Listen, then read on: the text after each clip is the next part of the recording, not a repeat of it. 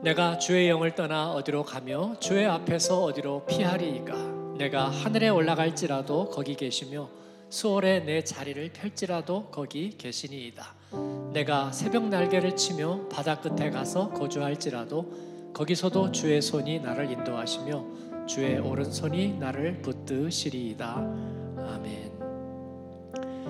다윗의 시편으로 알려진 이 시편 139편은 너무나 아름다운 시편이고 또 아, 너무나 기이하고 은혜로운 시편이에요. 제가 어, 이 시편을 사랑하게 된 시편 1편, 8편, 23편, 42편, 63편 되게 많네요. 119편 예, 수많은 그 시편에 매료되었는데 어, 시편 때문에 신학을 공부하고 박사가 된 교수님들도 많이 있어요. 그런데 이 시편 139편을 빼놓고 얘기할 수는 없네요. 두 분 목사님은 도대체 어떻게 생각하는지 궁금합니다. 박수로 맞아주세요.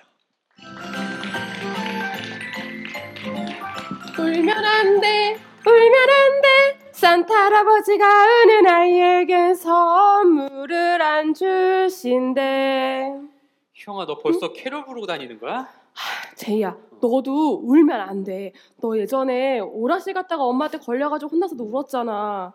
진짜로. 음. 아, 근데 너 그렇게 펑펑 울면 산타 할아버지가 선물을 안 준다고 감춰야 돼. 너 이 내, 내가 하는 이 노래를 들으면 그 생각이 바뀔 걸. 무슨 노래? 잘 들어봐. 응? 내 하나님은 크고 힘 있고 능 있어 못할 일 전혀 없네. 잘 모르네.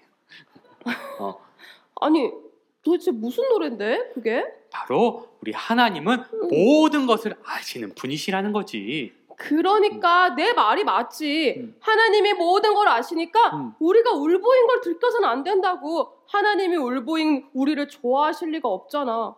내 말이 맞는 것 같은데 도대체 뭐가 달라진다는 거야? 하나님께서 모든 걸 아신다는 것은 이런 뜻이야. 이게 뭔데? 바로 우리를 안아주신다는 거지. 우리가 음. 때로 실수도 하고 장난도 치고 울기도 음. 하지만 그런 우리를 토닥토닥 안아주시며 또 감싸 안아주신 분이 바로 하나님이시라고. 너는 실수투성이라서 너는 50점이고 음. 너는 울보여서 30점이고 그런 내가 지켜보겠어. 이런 눈으로 보시는 게 아니라 바로 어.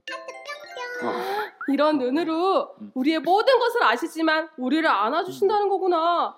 와 산타 할아버지랑은 레벨이 다르, 다른데? 그럼 다르지. 음. 내 하나님은 크고 힘 있고 능 있어 못할 일 전혀 없네. 아까보다 됐어. 늘었어. 어.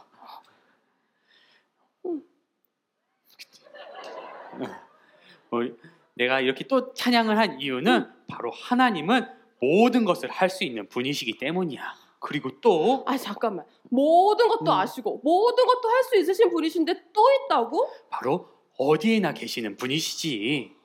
내가 들을수록 있잖아 음. 하나님 너무 대단하신 분이어서 음. 나랑은 너무 멀리 계시는 분 같아. 나는 여기에 음. 있는데 하나님은 저기에 계셔서 내가 닿을 수 없는 곳에서 백호음하고 나를 보시는 것 같다고. 희영아 너 어저께 유아일주 성경학교 갔었지? 그럼 어. 성경학교 갔었지. 어제 그 설교가 그 연극이 너무너무 재밌었다고. 아니 이스라엘 사람들이 어. 애굽에서 나오는데 뒤에서 애굽의 군대가 막 달려오는 거야. 어. 그러자 모세가 앞에 있는 바다를 딱 쳤더니 바다가 쩍 하고 갈라졌지. 어, 설교 말씀 정말 잘 들었구나. 응. 어, 근데 이스라엘 백성들이 애굽을 떠나 광야로 나왔을 때 그들은 정말 목이 마르고 너무나도 힘들었어. 근데 그때 하나님이 이스라엘 백성들과 함께 하셨지. 목마른 이스라엘 백성들을 위해서 물에서 아 반석에서 물이 나오게 해 주기도 했고 이스라엘 백성들보다 먼저 앞에 가시며 이스라엘 백성들이 잠잘 곳을 찾으신 그 하나님이셨다고. 아, 하나님이 저기에 계셔서 나는 다 보이지롱 찾아보지롱 그렇게 말씀하시는 게 아니라 사람과 같이 함께 음. 계시면서 우리의 필요한 것을 진짜 채워주시는 그런 분이시구나. 제이야, 음. 나도 너처럼 내 하나님은 크고 힘 있고 능 있어 못할 일 전혀 없네. 이렇게 찬양하고 싶은데 나 이런 하나 나도 하나님이 만나 주실까? 당연하지. 우리 한마음교회 청년들, 우리 성도님들 또 하나님을 만나고 싶나요? 어, 다 가졌어. 우리에게 언제나 말씀으로 찾아와 또 말씀 주시는 그 하나님의 말씀들로 우리 지금 함께 출발해 보도록 할게요. 다 같이 출발! 그분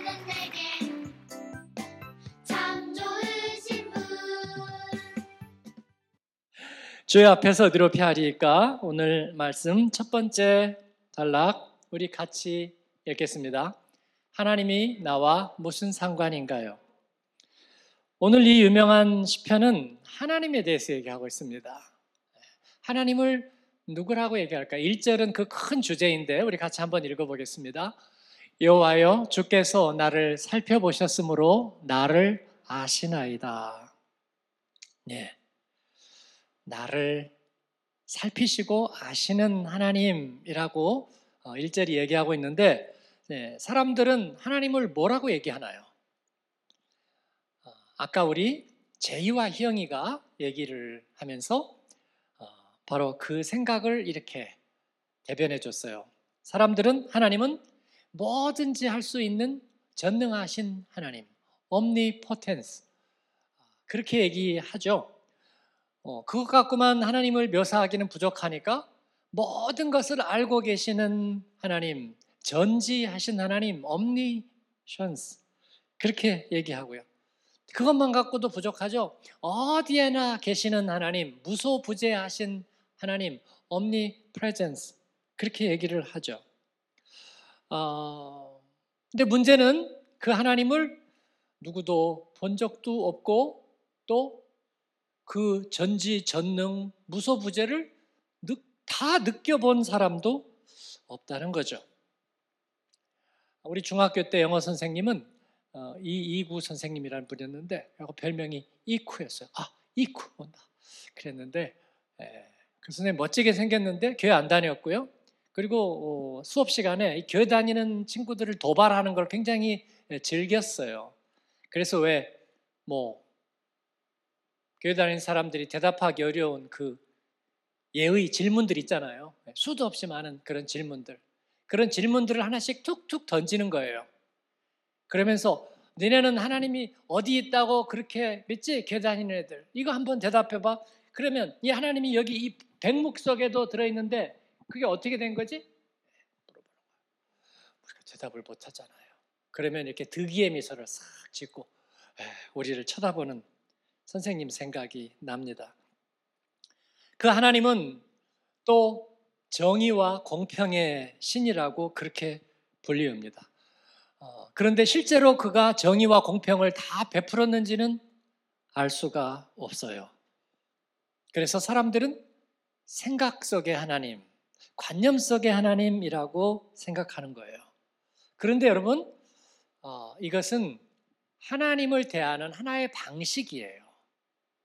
이런 방식을 우리는 뭐냐면 종교적인 신앙, 종교 안에서의 신앙이라고 그렇게 얘기해요. 이 종교는 생각 속에 하나님을 가정하고 만들어 놓고 믿는 거예요. 여러분, 생각 속의 종교는 그래서 늘 뭐가 많냐면 의심이 많아요. 여러분, 이 퀘스천 마크는 언제나 의심을 불러일으키게 돼 있어요.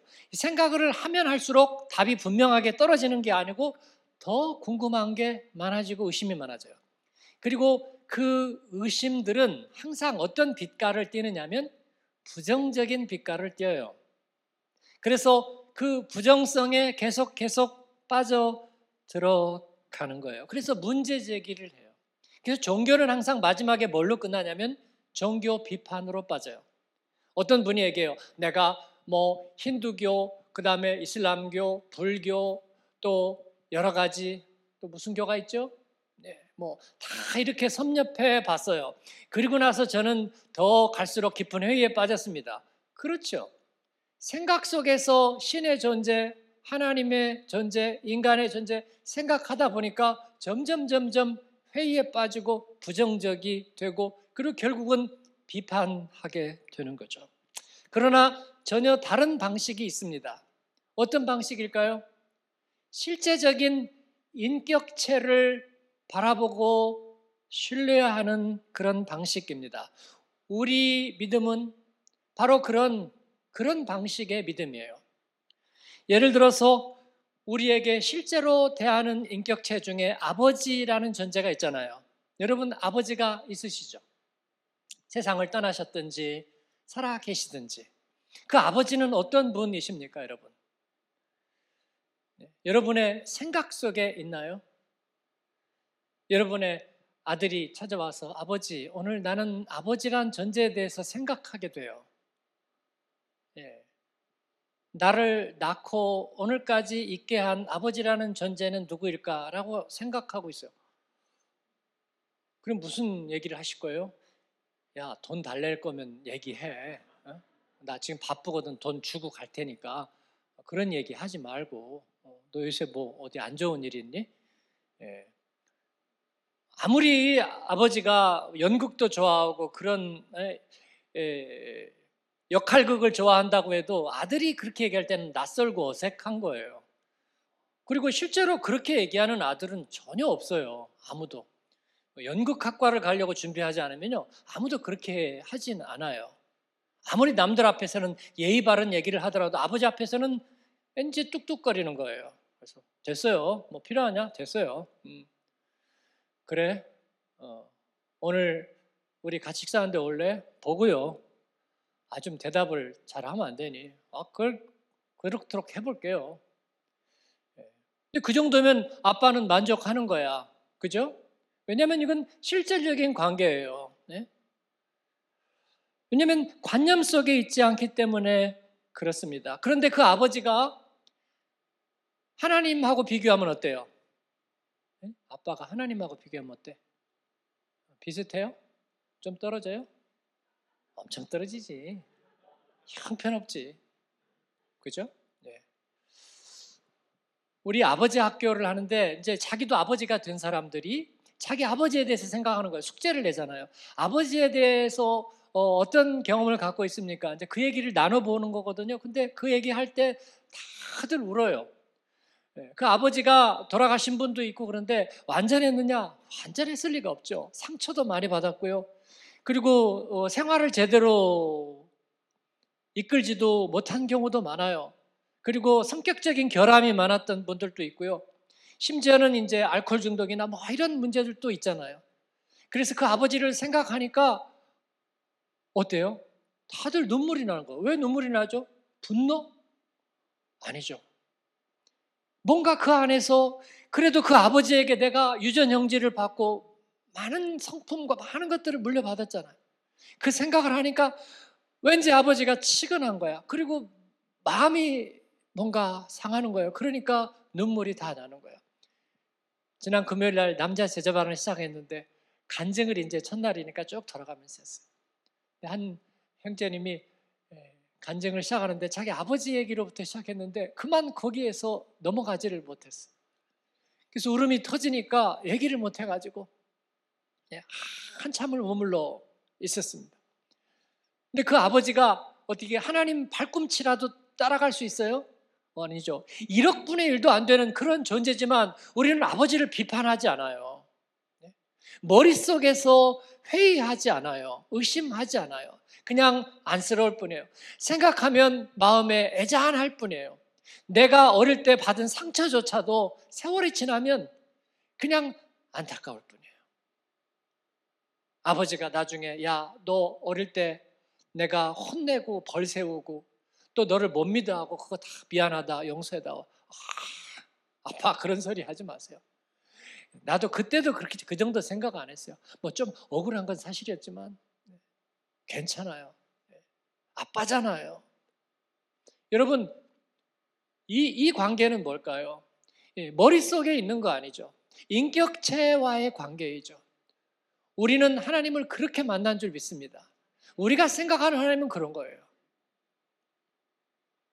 이 시편을 기록한 사람은 다행스럽게도 하나님을 실제적으로 경험한 사람 같습니다.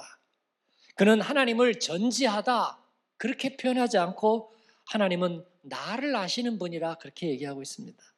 하나님은 저 하늘 높은 곳에 계신 것 같은데 정말 멀리서도 내 생각과 말을 다 알고 계신 것 같다 말합니다. 내가 앉고 일어서는 것도 길을 가는 것도 다 알고 계신 것 같다고 말합니다. 그래서 무슨 느낌을 가졌느냐? 6절을 한번 보시면 같이 읽을까요? 이 지식이 내게 너무 기이하니 높아서 내가 등이 미치지 못하나이다. 어? 그러면 뭔가 행복하고 편안할 줄 알았는데 아직도 그 하나님을 생각하고는데 뭔가 마음에 두려움이 온대요. 그래서 내가 능히 미치지 못하겠대요. 아마도 이 사람도 하나님을 실제로 경험은 하는데 여전히 그 종교적인 생각이 남아 있기 때문인 것 같아요.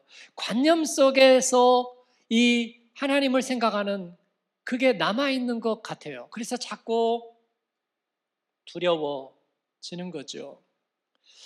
여러분, 하나님이 내 생각 속에 있다면 그를 향해서 우리가 뭐라고 기도할 수 있을까요? 아까처럼 아빠 어, 나 오늘 데려올 수 있어요? 그런 기도 절대로 못 할 거예요. 그죠? 생각 속에 있는데 생각에다 대놓고 어떻게 그런 얘기를 해요? 그러니까 뭐예요? 수필을 쓰는 거예요. 응? 예. 하나님 사랑이란 나는 그런 거라고 생각해요. 대답할 필요는 없어요. 어, 답은 안 해주셔도 돼요. 왜냐면 대답할 사람이 없는데 뭐. 내 생각에다 대고 얘기하는데 누가 대답을 하겠어요? 그러니까 독백이지 그냥. 하나님 창밖에는 잠수교가 보여요. 그냥 시지요, 노래지요, 수필이지요. 그러나 대답할 필요는 없어요. 왜냐하면 생각일 뿐이니까. 제 친구 중에 저하고 박사 과정을 같이 한 그 독일 친구가 있어요. 토마스 헤어셜만이라는 어, 어려운 환경에서 자랐는데 그런 이제 이렇게 상승해온 그런 사람을 독일에서는 아웃슈타이거 그렇게 얘기하죠. 예. 뭐 개천에서 용난 케이스예요. 근데 공부를 너무 잘하고 똑똑했어요. 네. 우리 지도 교수님의 이제 조교도 하면서 예. 그리고 어, 학자로서도 굉장히 성장할 만한 분이었는데 네. 거기에서 회의를 느끼고 자기는 목사가 되겠다 해가지고 예, 목사가 된 사람이에요. 그래서 저는 아, 그 친구가 학문적으로 똑똑하고 신앙적으로도 반듯하고 그런 줄 알았어요. 러시아의 학회 때문에 한번 갔는데 상페테스부르크에서 그 강, 강이 어디예요? 네? 그 푸시킨이 있었던 서점도 있고 강변 따라 이렇게 가면서 저하고 이런저런 얘기를 했어요. 그러면서 제가 뭐 학문적인 얘기는 좀 해봐서 알겠지만 네 개인 신앙에 대해서 내가 듣고 싶다. 그러면서 어 뭐 걔가 좀 잘하면 워낙 똑똑하니까 내 상담도 좀 할까 싶어서 얘기를 꺼냈더니 갑자기 가다 발걸음을 멈추더니 야참 너 네가 오해하고 있는 게 있는데 너는 내가 기도하고 이런 거를 되게 좋아하는 사람처럼 보이니? 그래서 제가 그러면 그랬더니 나는 계몽된 인간이야. 어? 나는 그런 하나님 더 이상 믿지 않아. 말을 걸고 나에게 이걸 해주세요 하고 그렇게 하는. 나는 이제는 그런 하나님은 나에게는 없어. 여러분 이 말에 또 은혜 받지 마세요. 네. 제가 그러면 그랬더니 나는 암트직으로서의 목사 그리고 그런 기능 예. 세상 사람들에게 카운셀링하고 그들에게 기독교적인 삶의 방식에 대해서 내가 도와주는 역할을 하는 그런 기능인이야. 그렇게 생각을 하는 거예요. 예.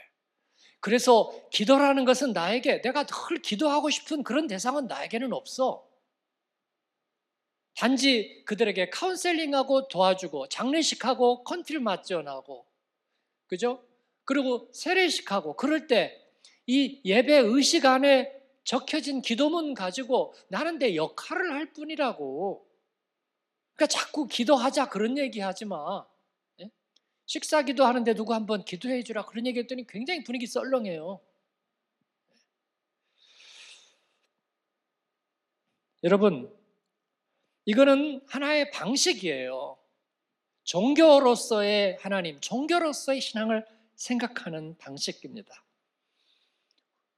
종교와 복음은 달라요. 며칠 전에 우리 이전 제자반 기수 중에 남자 단톡방에 글이 하나 올라왔는데 어떤 한 집사님이 미국의 팀 켈러 목사님의 종교와 복음의 차이를 비교한 글을 올렸어요. 그러면서 거기다 뭐라고 썼냐면 너무 좋은 글이라고 그러면서 어느 집사님 얘기가 이 팀 켈러 목사님은 미국의 이창규 목사님이래. 아, 그러니까 다른 분들이 어 맞아 맞아. 어. 제가 기분이 살짝 좋았죠. 그러니까 오늘 그 얘기를 여러분에게 소개를 안 할 수가 있겠어요? 예. 제가 이제 코로나가 풀리면 미국에 갈 겁니다. 아, 가가지고 뉴욕에 가서 팀 켈러 목사님을 만날 거예요.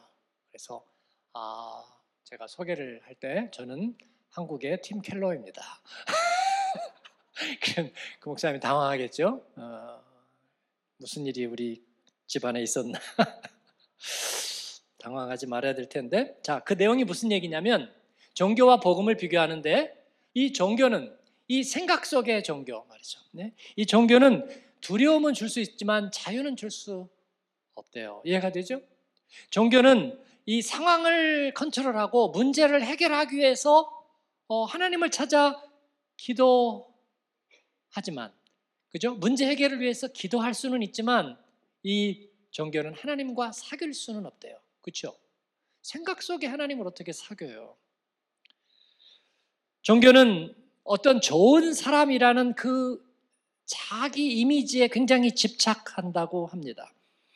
그래서 자기가 정해놓은 그 이미지, 그 기준에 조금씩 다가갈수록 편안해지고 자부심을 가지면서 그러지 못한 사람에 대해서는 우월감을 느끼고 그런 사람들은 멸시하는 거예요. 그래서 바리새인과 사두개인들이 뭐예요? 항상 따라다니면서 비판을 하잖아요. 그죠?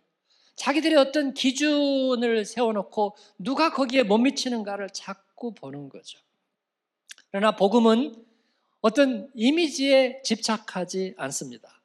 그리고 그러한 어떤 온전하지 못한 사람을 볼 때는 멸시하는 게 아니라 긍휼히 여기는 마음이 생겨요. 왜냐하면 내가 어땠는가를 바라보는 거죠.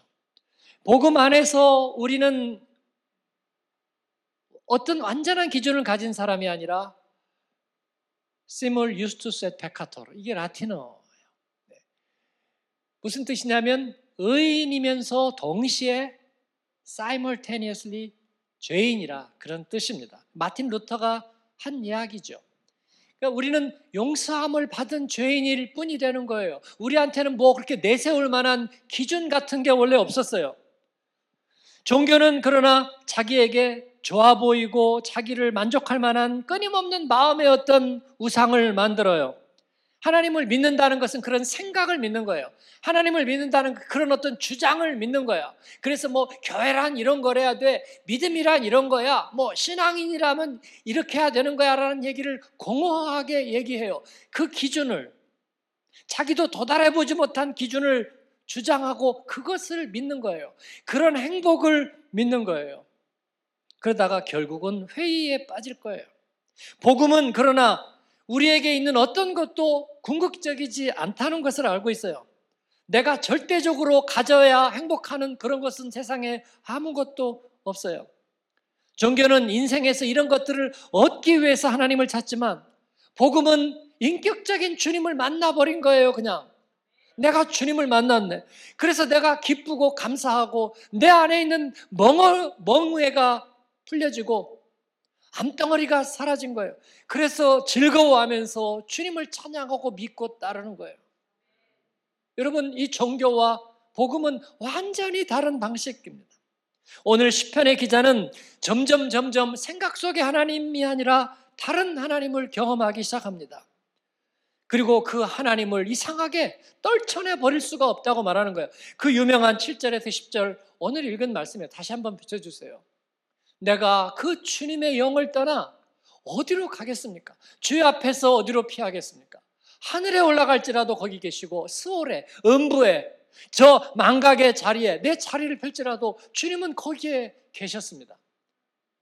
특세 주제죠. 내가 새벽 날개를 치고 바다 끝에 머물러도 거기서도 주의 손이 나를 인도하고 주님이 오른손으로 나를 붙드셨습니다. 이상하게 속속들이 자기를 아는 분이 있는 것 같다 그렇게 느끼고 있는 거예요. 이상하게 그를 피할 수 없는 것 같아요. 내가 뭔가 기쁨이 찾아왔는데 그 기쁨이 우연히 온 게 아니라 누군가에 의해서 준비된 것 같다는 느낌을 갖는 거예요. 그리고 그를 준비한 분이 나를 향해서 빙그레 웃고 있는 것 같은 거예요. 내가 너무나 괴롭고 슬픈데 그 마음을 이미 누군가 겪은 것 같은 거예요. 나의 길을 누군가가 안내하고 있는 것 같다. 그런 느낌을 받아요. 저는 몇 주 전에 이제 공식 60세를 넘었습니다. 우리 나이로 60일 때는 제가 속으로 계속 부인을 하고 있다가 아, 아직 아니야 59세야. 그러다가 만으로 넘으니까 이제 할 말이 없어요. 이제는 60대. 근데 제가 좀 젊었을 때는 그런 생각이 들었어요. 60이 넘으면 이제 인생 후반전에 기억력도 기력도 또 영향력도 떨어지고 예, 사람들에게 주는 호감이나 심퍼시도 떨어지고 내 마음속에 그런 것으로 인해서 우울함이 찾아오진 않을까. 또 인생의 시간이 많이 남지 않았다는 것 때문에 어떤 불안이나 두려움이 찾아오지 않을까 그런 생각이 있었어요. 그런데 60을 넘어서면서 뭐 60수라는 것도 있잖아요. 뭐 60 전에 아프면 야, 60 넘기기가 힘들어. 그래서 옛날엔 60 넘으면 잔치를 벌인 거잖아요. 드디어 넘었다. 근데 제가 이렇게 넘어 보면서 느끼는 건 뭐냐면요. 그렇지 않다는 거예요. 어, 뭔가 기대감이 더 커지는 것을 제가 느끼게 돼요. 마음속에 은혜와 감격이 더 자꾸 있는 거예요. 남은 날에 대한 불안과 우울보다는 어떤 완성과 성취에 대한 생각들이 굉장히 마음을 부풀게 해요. 뭐 제 룸메이트는 알 거예요. 제 옆에 있으니까. 아, 아, 그래서 제가 무슨 생각을 하냐면 하나님께서 우리 인생의 과정 과정마다 필요한 것들을 준비해 놓으셨구나. 그걸 알게 되는 거예요. 그러니까 여러분도 걱정하고 두려워하지 마세요. 하나님께서 필요한 일들을 준비해 놓으신 거예요. 또 내년에는 우리가 어떤 일을 겪고 어떻게 예기치 않은 일을 살아야 될까 두려워하지 마세요. 그 하나님이 우리를 향해서 예비해 놓으셨다. 그 길을 나를 안내하고 계신다. 그런 생각을 갖게 되는 거예요. 뿐만 아니라 누군가가 그러한 나를 향해서 끊임없이 말을 건네고 계신 거예요. 그런데 그의 시선이 부담스럽거나 못되지 않은 거예요. 예. 너의 지난 날을 알고 있어. 그런 시선이 아닌 거예요. 그런데 그 느낌이 나를 무책임하게 하거나 방만하게 만들지 않아요. 왜냐하면 그런 나를 어떻게 도와야 될지 너무나 잘 알고 있는 그런 분이기 때문이에요. 그래서 이 말씀을 쓴 사람은 다윗이라고 되어 있는 이 시편의 기자는 그 하나님의 그 시선을 따라서 자기를 돌아보는 거예요. 언제부터 어머니의 태로부터 자기가 형성된 그 과정을 인생을 돌아보게 되는 거예요. 13절 14절입니다. 같이 한번 읽을까요? 주께서 내 내장을 지으시며 나의 모태에서 나를 만드셨나이다. 내가 주께 감사하옴은 나를 지으심이 심히 기여하심이라. 주께서 하시는 일이 기이함을 내 영혼이 잘 아나이다. 아멘.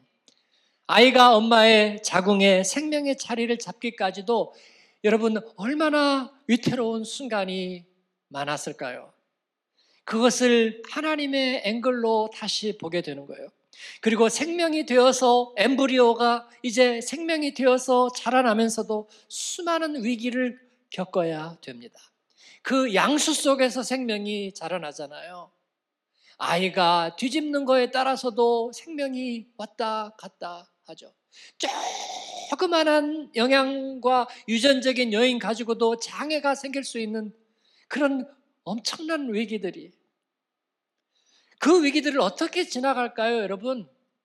엄마는 본능적으로 그리고 의지적으로 그 아이를 위해서 생각을 조절하고 감정을 조절하고 먹는 것을 조절하고 자기의 모든 자고 깨어있는 순간에 그 아이의 생명에 자기의 생명을 투자하고 맞추지요. 태어나고 나서도 자칫하면 숨이 막힐 수 있어요. 언뜻 하면 열이 올라요. 표현하지도 요구하지 못하는 그 어린 것이 질병에 시달릴 많은 순간들이 있습니다. 얼마나 자주 아프고 그리고 얼마나 많은 질병에 노출되었는지 아찔한 고비들이 얼마나 많았는지 기억조차 할 수 없을 정도예요. 우리 보람이가 결혼해서 아이를 낳죠. 새로운 사실은 아닌데 네, 박현숙 권사님 큰딸 아, 안부를 물었더니 그 어, 애는 잘 크고 네, 그 얘기만 하면 돼요. 그러면 자식은 자랑하게 돼 있어요. 그랬더니 사진을 바로 보냈는데 아들이 이렇게 예, 두 팔로 딱 방을 짚고 이렇게 기어가는 사진을 보냈어요. 그러면서 아 애가 그냥 배밀이를 하면서 여기저기 돌아다니는데요. 예, 자랑을 하는데 아, 애가 기어다니는 것도 그 엄마에게는 기특하고 자랑이 되는 거예요. 아, 근데 그거를 어, 사진으로 봤을까요? 아니죠. 직접 보는 거죠. 예, 기어가고 있는 방향을 제대로 갈까 어느 방향으로 갈까 계속 계속 보고 있는 거죠. 그러니까 그게 느껴지는 거죠. 이 생명이 스스로 되었다고요? 그냥 세상에 버려졌다고요? 말도 안 됩니다.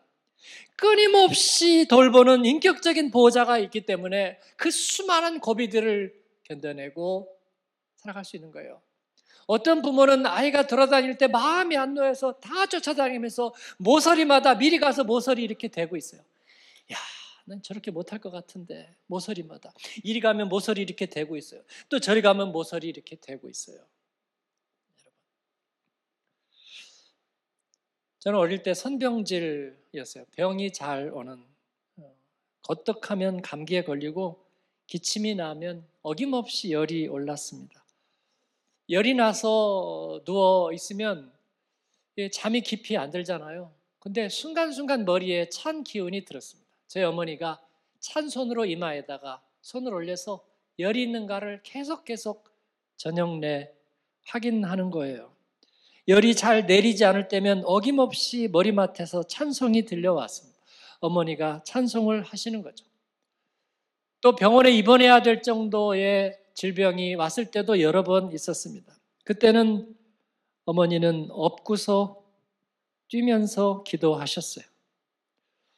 돌아보니 여러분 우리는 황태자처럼 공주처럼 살진 않았습니다. 그런데도 우리의 생명기까지 얼마나 많은 관심과 사랑이 필요한지를 알게 됐어요. 언제나 있어야 되는 전제가 있는 거예요. 그리고 무엇이라도 해야 되는 전제가 있는 거예요. 그 연약함을 이해하고 받아들여주고 그리고 용납해 줄 수 있는 존재가 있어야 되는 거예요. 그는 어떤 약속을 하지만 짐스럽지가 않아요. 바라보는 시선과 태도가 한 번도 차가워지지 않아요. 오늘 말씀은 그런 하나님을 경험하고 있는 거예요. 육신의 모친과는 비교할 수 없을 정도로 자신을 깊게 알고 바르게 알고 그리고 밝게 알고 있는 생명의 주관자에 대해서 경험하고 있는 것입니다. 그분의 생각을 겪고 나니까 그 생각이 어찌 그리 내게 보배로우신지요. 그는 종교의 하나님이 아닙니다. 내가 경험하고 만난 인격적인 하나님입니다. 그분에게는 관념적인 기도를 올리는 대상이 아니라 내 잘못을 용서해 주세요. 지금 나와 같이 좀 있어 주세요. 라고 말할 수 있는 대상입니다. 그 주님을 내가 사랑하게 되었고 당신을 기쁘시게 하고 싶어요. 라고 고백하고 싶은 분입니다. 말씀을 맺습니다. 그분은 참으로 보배로우신 나의 주님입니다. 그렇다면 그 하나님을 우리는 다른 이름으로 불러야 되겠습니다. 전지하신 하나님, 그렇게 메마르게 부르는 게 아니라 나의 모든 연약함을 이해할 수 있는 분, 그렇게 불러야 되겠습니다. 우리는 그런 분을 멀리 할 수가 없어요. 전능하신 하나님이 아니라 나를 위해서라면 모든 것을 주고 싶어 하는 분, 그렇게 불러야 되겠습니다. 그런 분을 우리는 거절할 수가 없습니다. 무소부재하신 하나님이 아니라 어디까지든지 나와 함께 가려는 분, 그렇게 불러야 되겠습니다. 그런 분과 우리는 불안하지 않습니다. 영원하신 하나님이 아니라 언제까지라도 나와 함께 있으려는 분, 그런 분과 우리는 잠깐 있다 등 돌리지 않을 것입니다.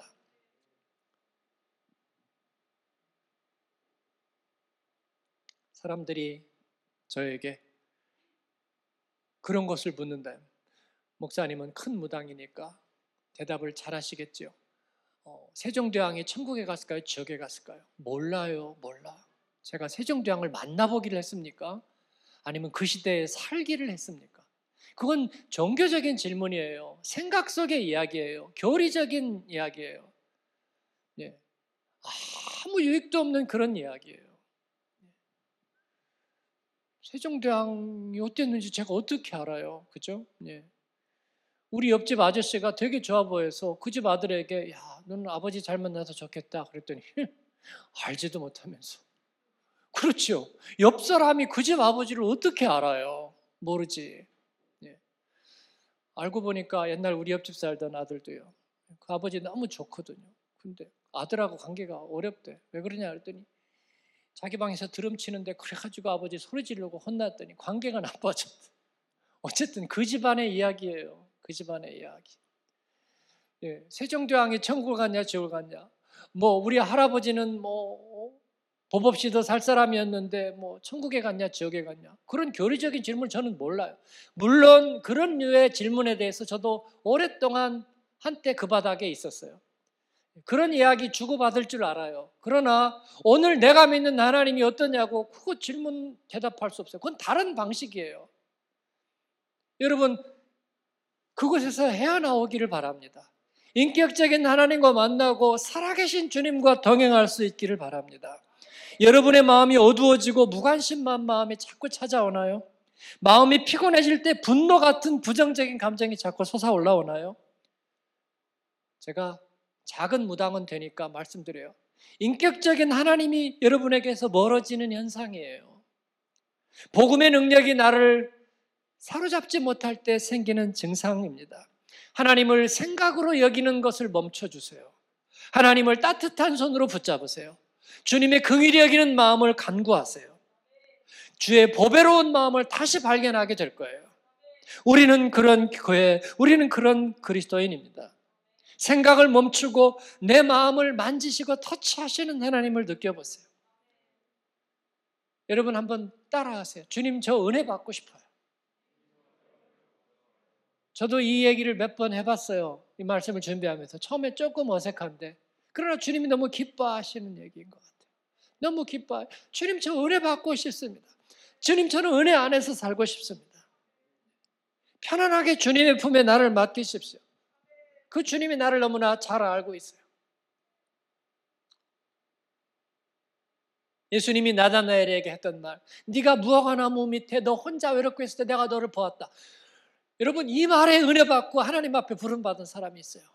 그게 그게 무슨 말인데요? 하나님이 나를 보았대. 그게 뭔 말이에요? 그런데 그 주님을 만난 사람은 이 말이 너무나 그 하나님의 그 말씀이 가슴에 꽂히는 거야.